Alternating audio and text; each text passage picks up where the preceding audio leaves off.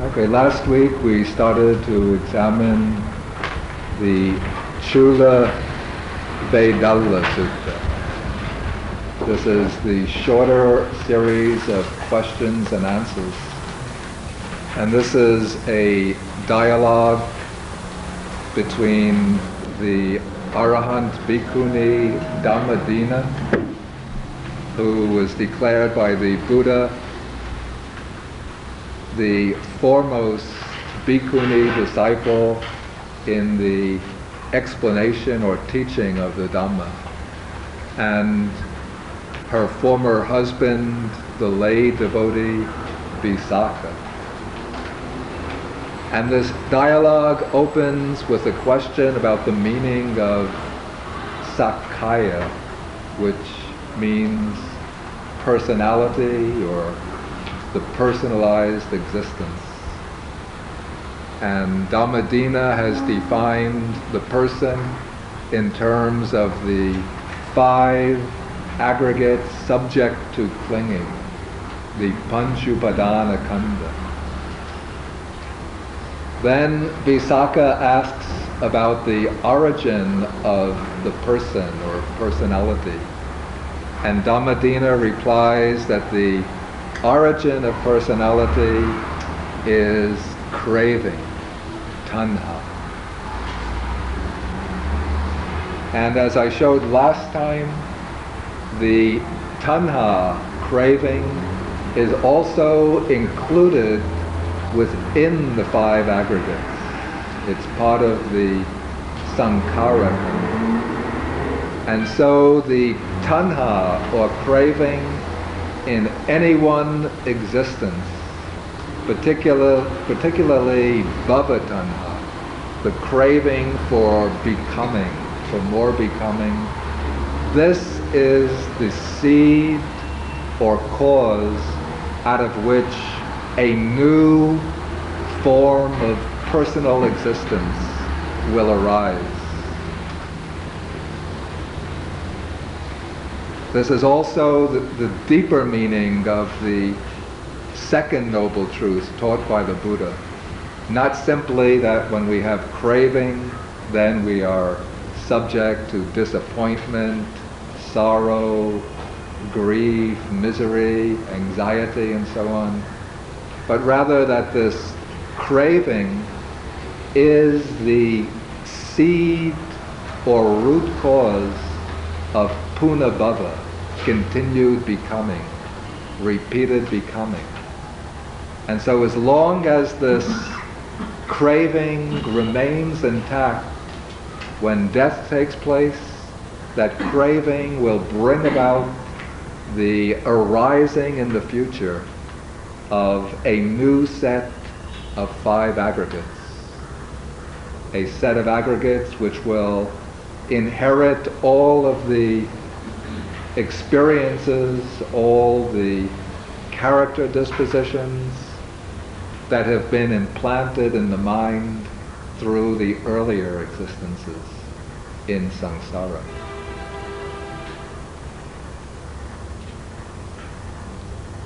Okay, so, and then I illustrated this with this sort of little diagram. And we might think of this somewhat along the, also the model of the old riddle about which, what, which comes first, the chicken or the egg. Wherever there is an egg, the egg will give rise to the chicken. Then one chicken will produce another egg, which will give rise to another chicken. And so we could think of craving and the personality in the same way. Maybe craving is like the egg, that gives rise to the person inside the person, one still has craving. That becomes the egg which will give rise to another person, a new personal existence. Okay, so now we come to paragraph four, and Visakha asks, or he mentions first, cessation of personality cessation of personality. This is Sakkaya Nirodha. Sakkaya Nirodha. what is, what has the Blessed One, the Buddha, referred to as the cessation of personality?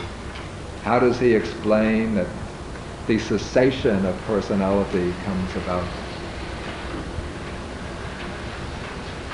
That is, he's asking, in effect, he's asking what is to be done to put an end to this process of becoming, to this continued reemergence of the five aggregates of clinging. And then Dhammadinna explains or replies in exactly the same words as the third noble truth. She says it is the remainderless fading away and cessation of that same craving, the giving it up, the relinquishing of it, letting it go, and rejecting of it. This is called the cessation of personality by the Blessed One. So the principle of this should be clear that this is in effect the attainment of Nibbana. And the attainment of Nibbana comes about through the eradication of craving. When, while alive, when craving is eradicated, destroyed by the Arahant, then one says that the five aggregates still exist but they exist cut off at the root. Ucchinna mula is the Pali term. It's like a plant or a tree, a coconut tree, that has been cut off at the root. And so one still has the tree, one could still see it, but the tree has been detached from its root and so eventually the tree will wither up and there'll be no continuation of that tree anymore. And so when craving has been cut off at the root, then the liberated one, the arahant, is still alive. He still manifests these five aggregates. But that underlying root that keeps the process of becoming alive that sustains it. We could call it the sap of tanha, of craving. That has been cut off and eliminated. And so when the arahant passes away, then there is no more re-becoming in the future, no more manifestation anymore of these five aggregates of clinging, panchupadana khandha. And that is called the nibbana element with no residue remaining. As long as the arahant is alive, then there is this residue left over from previous craving, this collection of five aggregates that was brought into being in this life. But with his passing away, then there is no more arising any more in any realm of existence of the five aggregates. He has achieved irreversible nibbana.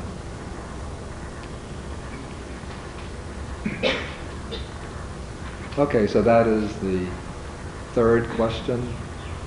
Then the fourth question is also just a variant on the fourth, fourth noble truth.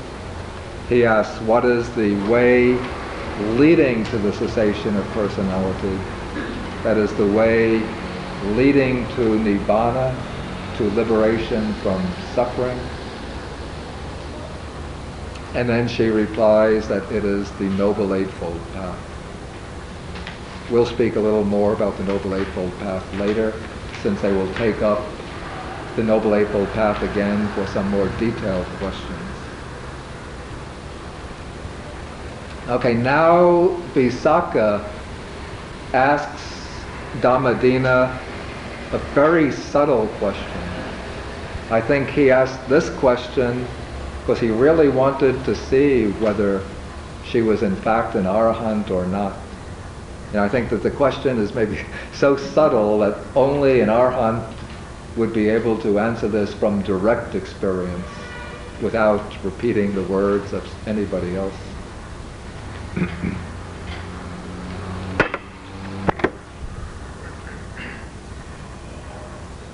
okay, he asks, is this clinging, clinging, it's upadana, is it the same as the five aggregates subject to clinging, affected by clinging? Is upadana the same as the panchupadana khandha? Or is this clinging something apart from, something which can exist separately from the Panchupadana Khandha. The question is almost a trick question because it seems to be presupposing that there are two alternatives and any answer will have to be formulated in terms of either one or another of these two alternatives.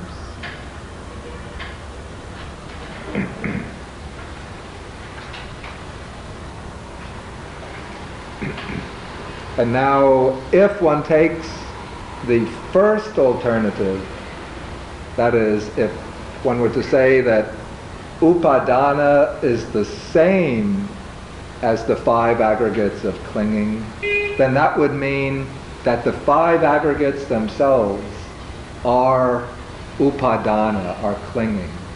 That there would be, that just to have a body, the body itself, the rupa khandha, would be clinging. Any feeling, any Vedana would be an act of clinging. Anytime we perceive anything, perception takes place. That perception would be an act of clinging. Anytime we decide to do something, determine to do something, we make a decision to do something, that is a sankhara. And then that sankhara would be a clinging. Anytime we are aware of anything, anytime we know something, that consciousness, vijnana, would be a type of clinging. So if upadana is the same as these five aggregates of clinging, then one can never get free from from clinging because just to have the five aggregates themselves would be, they'd always be involved in clinging.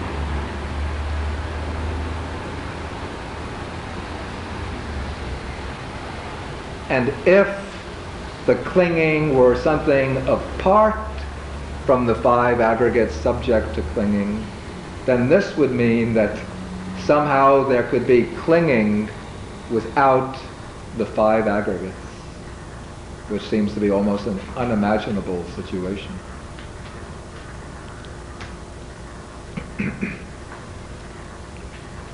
But now Dhammadina answers by rejecting both of these alternatives. She says that upadana, or clinging, is not the same as these five aggregates subject to clinging. Nor is there clinging apart from the five aggregates subject to clinging. But rather, it is the desire and lust in regard to the five aggregates subject to clinging that is the clinging there or the clinging in regard to them.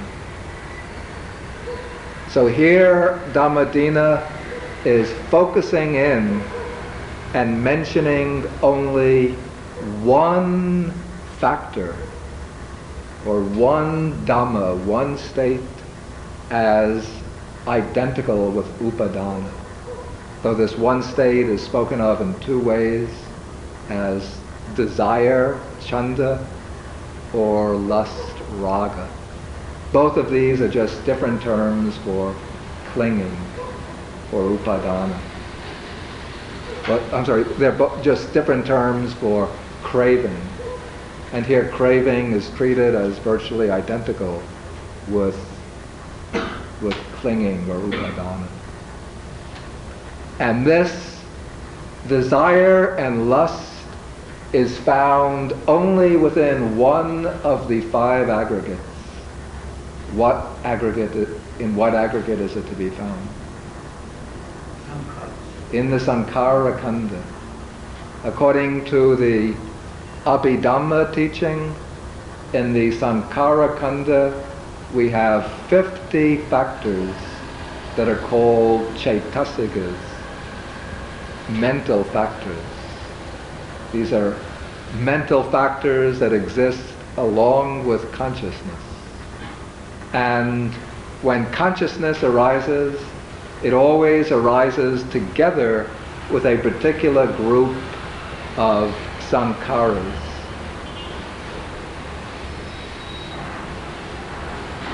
Amongst these sankharas we have cetana, which means volition, intending to do things.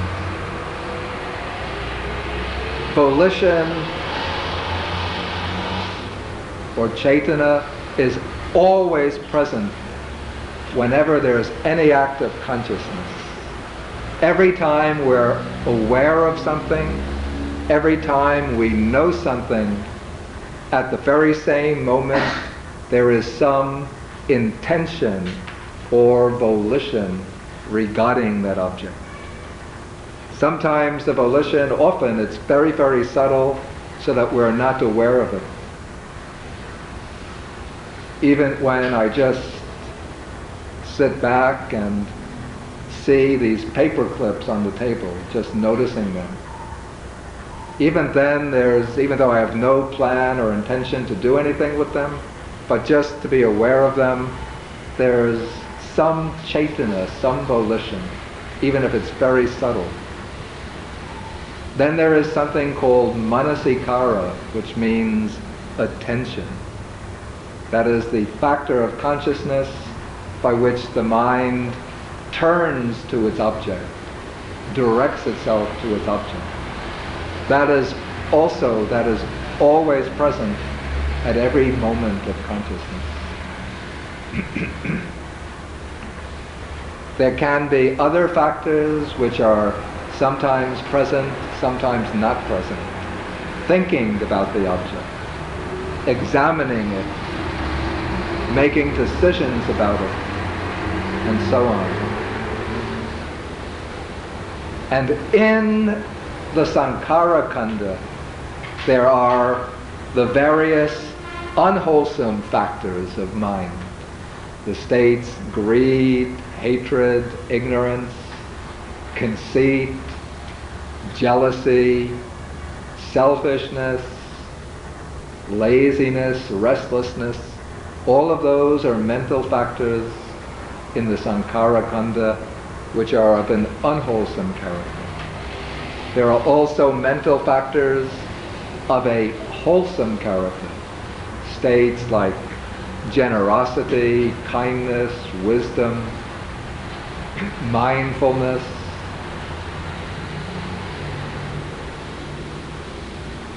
confidence or faith, saddha. All of these are exclusively wholesome mental factors. Then in the unwholesome group of sankharas, there's one factor which is called, under, by various names, it's called craving, tanha, greed, lobha, also desire, chanda, or lust, raga. And it is that single mental factor in the sankhara khandha that the Buddha calls upadana clinging. And it is when that clinging is present When that clinging is present, then it holds to the five aggregates. It grasps them with desire, with attachment, with this lust for existence. And so that clinging within the five aggregates subject to clinging, that is the root cause that turns these five aggregates into objects of clinging that makes them subject to clinging.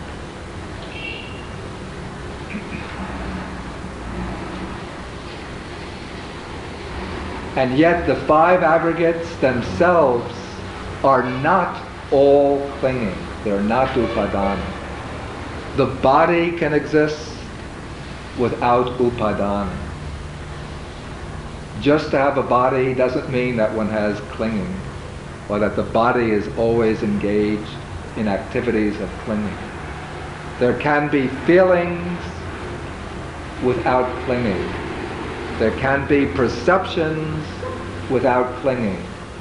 There can be all the other mental factors, the mental formations or sankhara, except for this desire and lust, those are not clinging.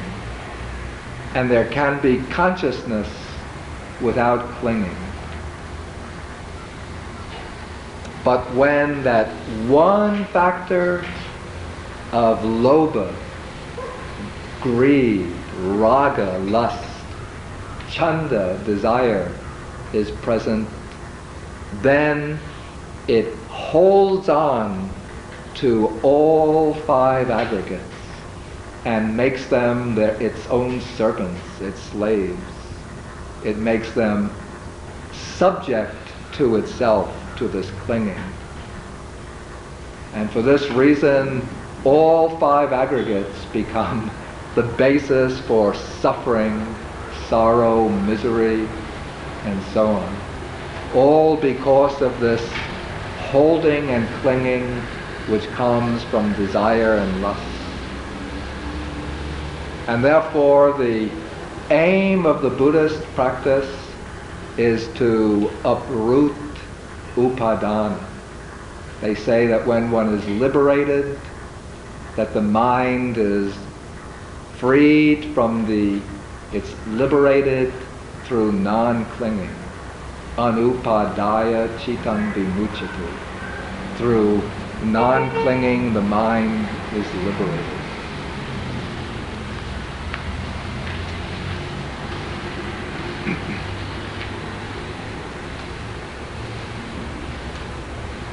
Okay, so now the questioning is going to go on to pursue the nature of this personality and the cause of our bondage to personality at a deep, very deep level.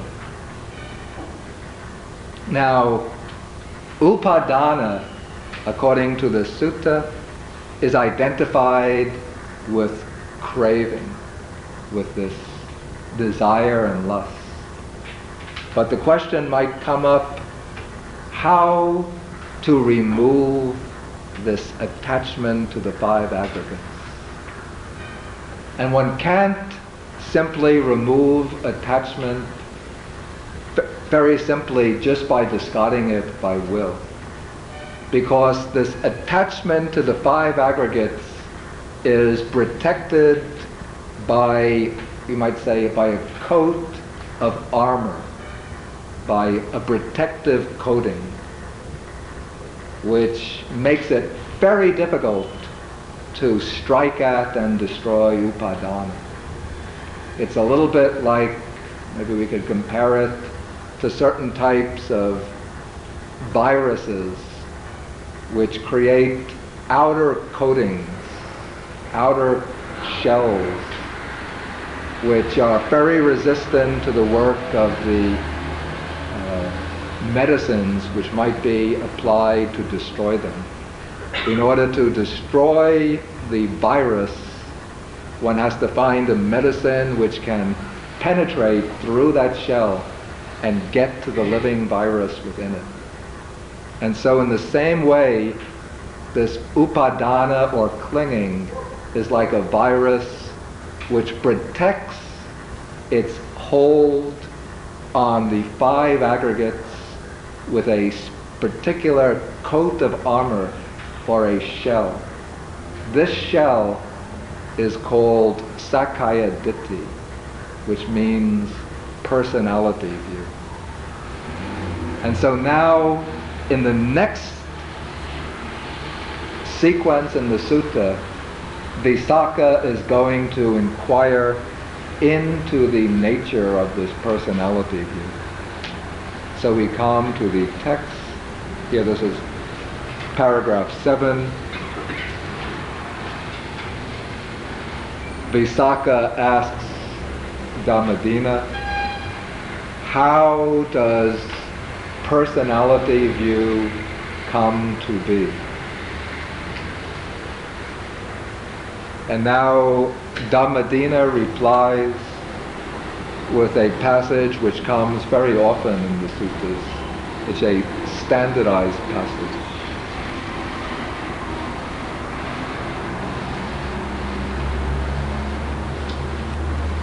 She begins first by speaking about a type of person who is referred to as the untaught ordinary person. The Pali is Assutava Puthujjana, which we also might translate the uninstructed worldling or the ignorant worldling. And then this worldling is described as one who has no regard for the noble one, who is unskilled in the Dhamma of the noble ones, undisciplined, untrained in the Dhamma of the noble ones, who has no regard for true men, Sappurisa, that's really the same as the noble ones, who is unskilled and undisciplined in their Dhamma. Okay, now we might ask, what is this uninstructed worldling, this untaught ordinary person? According to the Buddha's teaching, all human beings can be divided into two broad classes. There are first the Arya Puggalas. These are the noble persons, the noble ones. And these are the persons who have reached one or another of the four paths or fruits. Stream enterers, once returners, non-returners, arahants. And the arhants in turn are divided into disciple arhants, Pacceka Buddhas, and Sammasam Buddhas.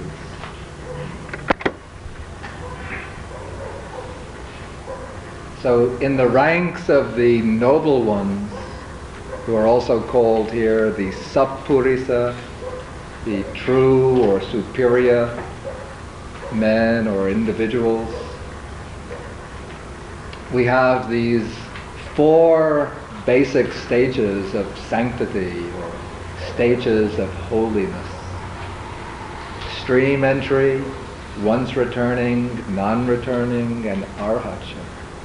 And each of those four stages is divided into the two sub-stages of path and fruit. An individual on the path means one who has reached the transcendental path leading to that particular fruit. And so one who has reached the path is definitely bound to reach the fruit within that very lifetime. He has to just cultivate the path and the fruit will come. And for each of the four stages, there is this twofold division of path and fruit.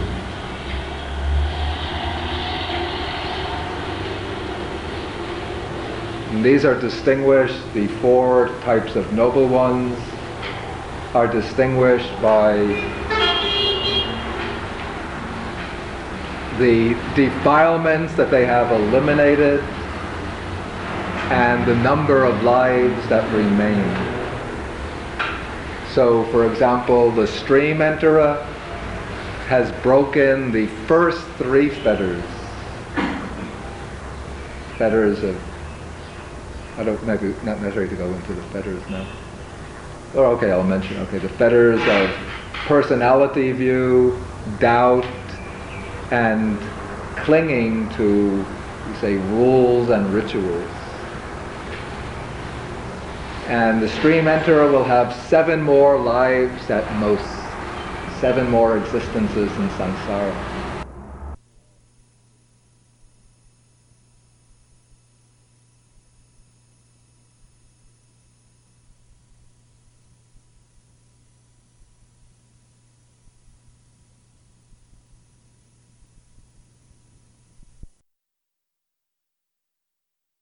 the once returner has weakened to a still greater degree the three unwholesome roots of greed, hatred, and delusion, and for this reason has at most one more existence in the sensuous realm of, of becoming. Then the non-returner has extinguished all sensual desire and all aversion or ill will. And therefore, since desi- sense desire and ill will are the two fetters that keep beings bound to the sensuous realm, and therefore the non-returner will never come back to the sensuous realm. He'll take rebirth in one of the Brahmalokas, especially the Suddhavasa, the pure abodes, and there achieve final Nibbana. And then finally there is the Arahant, the one who has cut off all the fetters, all the defilements, and is completely liberated from all types of conditioned existence. Then the individuals who have reached the fruit of arhatship are three basic types. At the highest level is a Sammasambuddha.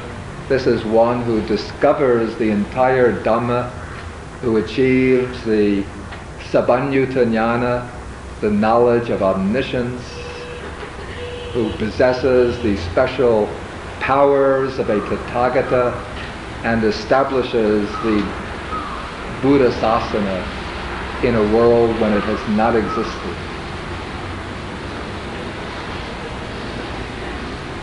Then there is a Pacceka Buddha, one who, without the guidance of a Buddha during a period when the Buddha, Buddha's teaching does not exist, he reaches the attainment of enlightenment and achieves the fruit of final deliverance. But he does not, he's not able to establish a sasana, not able to guide others to the truth of enlightenment. Pacceka means solitary aloof or for himself or oneself. And then there are the disciple arhats, the savaka arhats, who reach the final goal through the guidance of a Buddha by practicing the path taught by a Buddha. and all of these taken together are called the noble ones. Then in contrast with the noble ones who are, we call the elect very few in number. there are the great masses of humanity And these are called puthujjanas or worldlings. the word puthujjana means literally many, many person, or we could say common person.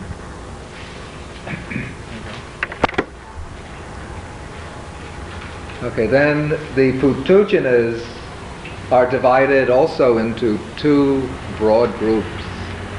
One is called the virtuous worldling or the good worldling, Kalyana Puthujjana. And this is a worldling, according to the text, who is a follower of the Buddha's teaching, who has right view, who upholds the at least the five precepts, and who is intending, who's practicing the teaching, intending to reach one of the levels of enlightenment. So this individual, though he is not yet broken through to the stage of the noble ones, but he is accepting the teaching, skilled in the teaching to some extent, and is training in the teaching.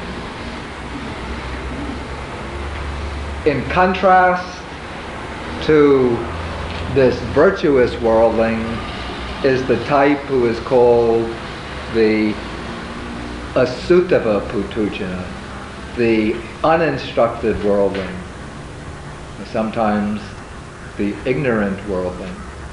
And this person might be very educated, might be professor at a prestigious university, and might have such so many degrees and honors, but still what the person does not have is regard for the noble ones, does not have special saddha, trust, faith and confidence in the noble one. Does not have any skill in the Arya Dhamma. No learning, no practical experience in training in the Aryan Dhamma.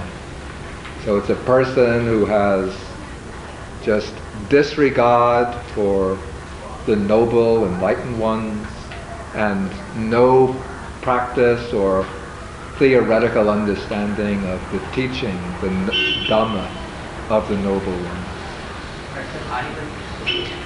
Excuse me?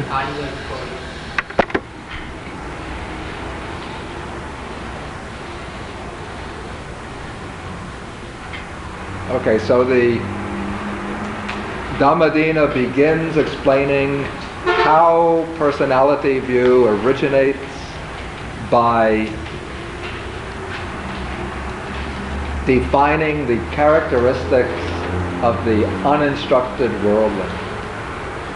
Now, an uninstructed worldling is one bound completely by all ten of the fetters, the sangyojanas, the fetters that bind living beings to samsara, the round of rebirth. And the first of those ten fetters, and you can say the toughest fetter to cut through, is this personality view, Sakkaya Ditthi. And this is precisely what keeps the uninstructed worldling cycling over and over again within the round of existence the holding on to this personality view. And this personality view focuses upon these five aggregates that make up the personality, the Panchupadana Khandha.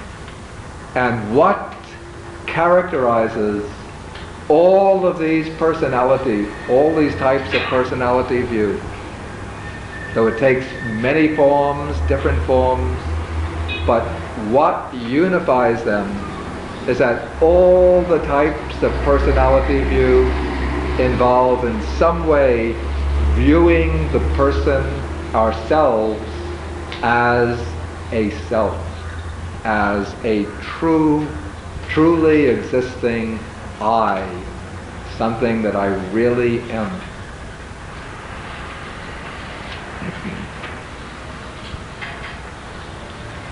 And when the worldling has this notion, this idea, I exist, I am, then he starts reflecting and thinking and wondering, what am I? And when he examines himself and reflects, then he'll identify this self, the sense of I, with one or another of the five aggregates. Or else, in some way, he will establish a relationship between this idea of a self, something that I really am, my true self, and the five aggregates. And when this takes place, it leads to 20 types of Sakkaya Ditthi, 20 different types of personality view. These 20 types of personality view obtain by viewing the self in one or another of four different ways in relation to each of the five aggregates. We have the five aggregates, and each aggregate can be viewed in one or another of four different ways. Okay, in regard, I'm just taking the aggregate of material form as the example. And so he might regard material form as the self. That is, he identifies with the body, thinks the body is myself. The other three positions come about if he doesn't regard the body as myself, but thinks of the self as something separate from the body, existing apart from the body. In one case, he might think that the self is the owner of the body. That is, he thinks self as possessing material form. This is expressed when we say my body, that I am something distinct from the body, but the body is mine. Or else, somewhat more, the next two are products of more sophisticated, speculative thinking. The first two are sort of the more instinctive types or natural types of personality view. Usually, very often, we think I am the body. And maybe a materialist philosopher also will come to this view. They'll think, what is the person? The mind is just, you say, a ghost in the machine, just a imaginary thing. What is real is what you could touch, bang on, get a hold of, matter, materiality. And so the body is what is real, what I truly am. But also the ordinary person, even who doesn't reflect, often we think, I am my body. For that reason, we're very concerned that we should look pretty and handsome and have a very nice figure and be strong and beautiful because of identification with the body. And also spontaneously we think of the body as a possession, something that I own, just as I might own a house, one might own some a dog or a cat, and so one owns the body. But then the philosophers who speculate and try to devise systems of thought, they will think perhaps that the self is something which exists They'll think of the body as existing in the self. Maybe the self is a universal self, some all-comprehensive absolute reality, and the body exists in this self. This idea was expressed in the ancient Indian scriptures, the Upanishads, and the philosophy of the Vedanta that the self is all comprehensive, extending throughout the whole cosmos, and everything exists within the self. And some other thinkers will come up with the idea, again, that the true self is not the body, but the self exists within the body inside the body. They will imagine the self to be some kind of individual spiritual entity which exists within this physical organism, but in essence separate from the organism. And so we get these four types of personality view in relation to the body, and we can get four in relation to the other four khandhas. So altogether we get 20 types of personality view. Maybe next week we will deal a little bit more with some of the other types of personality view. Okay, I think we will stop, stop now. I would actually say that self, maybe I would say that the notion of the I as being something more than just an ordinary term, reference term. So that even a Buddha or an Arhat will use the term I, and he'll think in terms of, or he'll express himself in terms of I did this,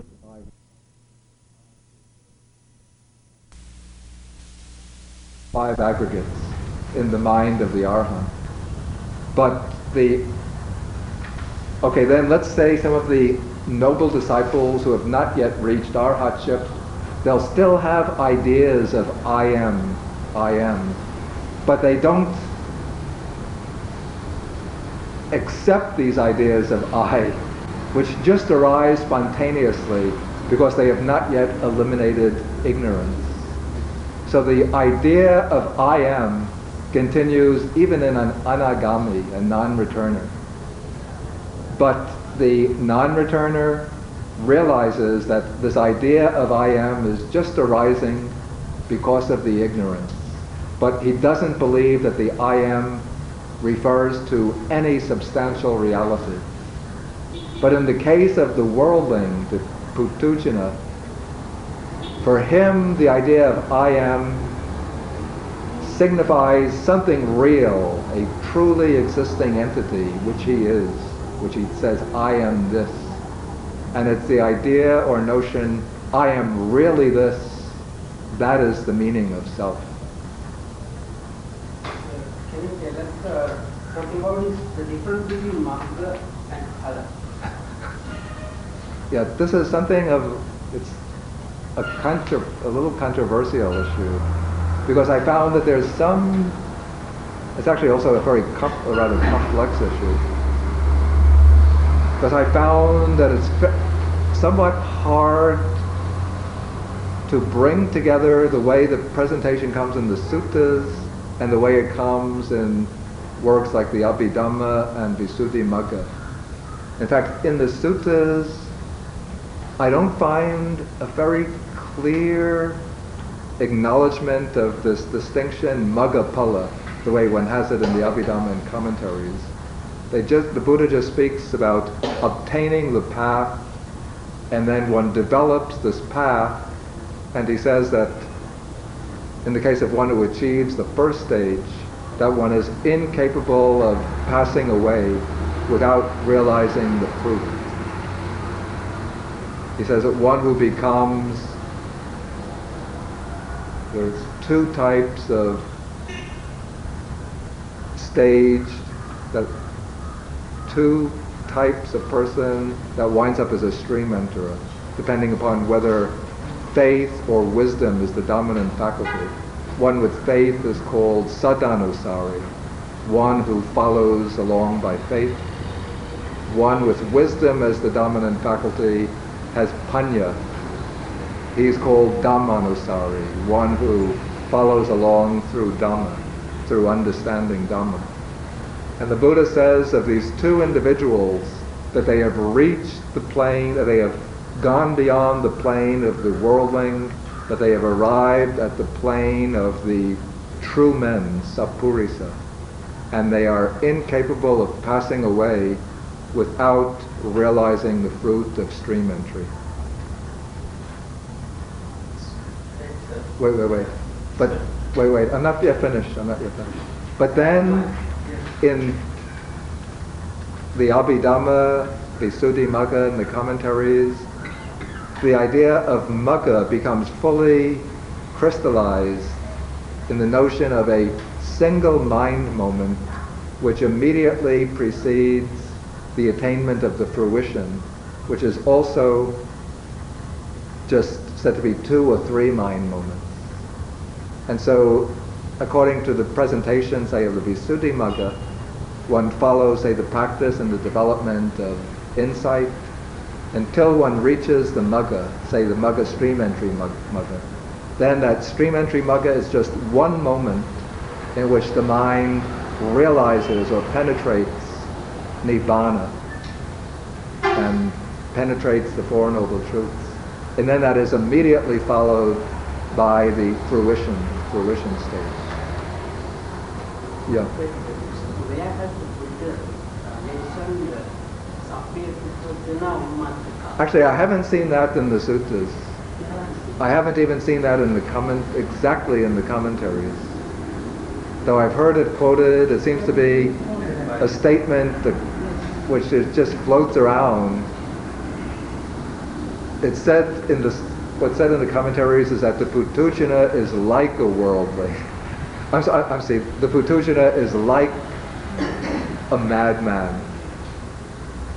But I haven't seen the statement Sabbe Puthujjana Ummattaka. All worldlings are mad. Uh, uh, and it's definitely not the Buddha's word. Yeah, somebody back there had a question. So the Abhidhamma mentions uh, four paramatthas, Yeah. uh, Chitta, Chaitasika, Rupa, Nibbana. Yeah. Now, are we right if we say that the entire Chula Vedalla Sutta is a beautifully systematic exposition of those four fundamental basic truths, Chitta, Chaitasika, Rupa and uh. I wouldn't quite say that they're dealing with those four paramattha dhammas here. I mean, those four paramattha dhammas of the Abhidhamma, one could identify different subjects dealt with in this sutta as pertaining to those paramattha dhammas. But I don't think that this sutta is taking up this conception of four ultimate realities and is systematically dealing, expounding them. Yeah, so I wouldn't say that. Okay, I think we should stop now.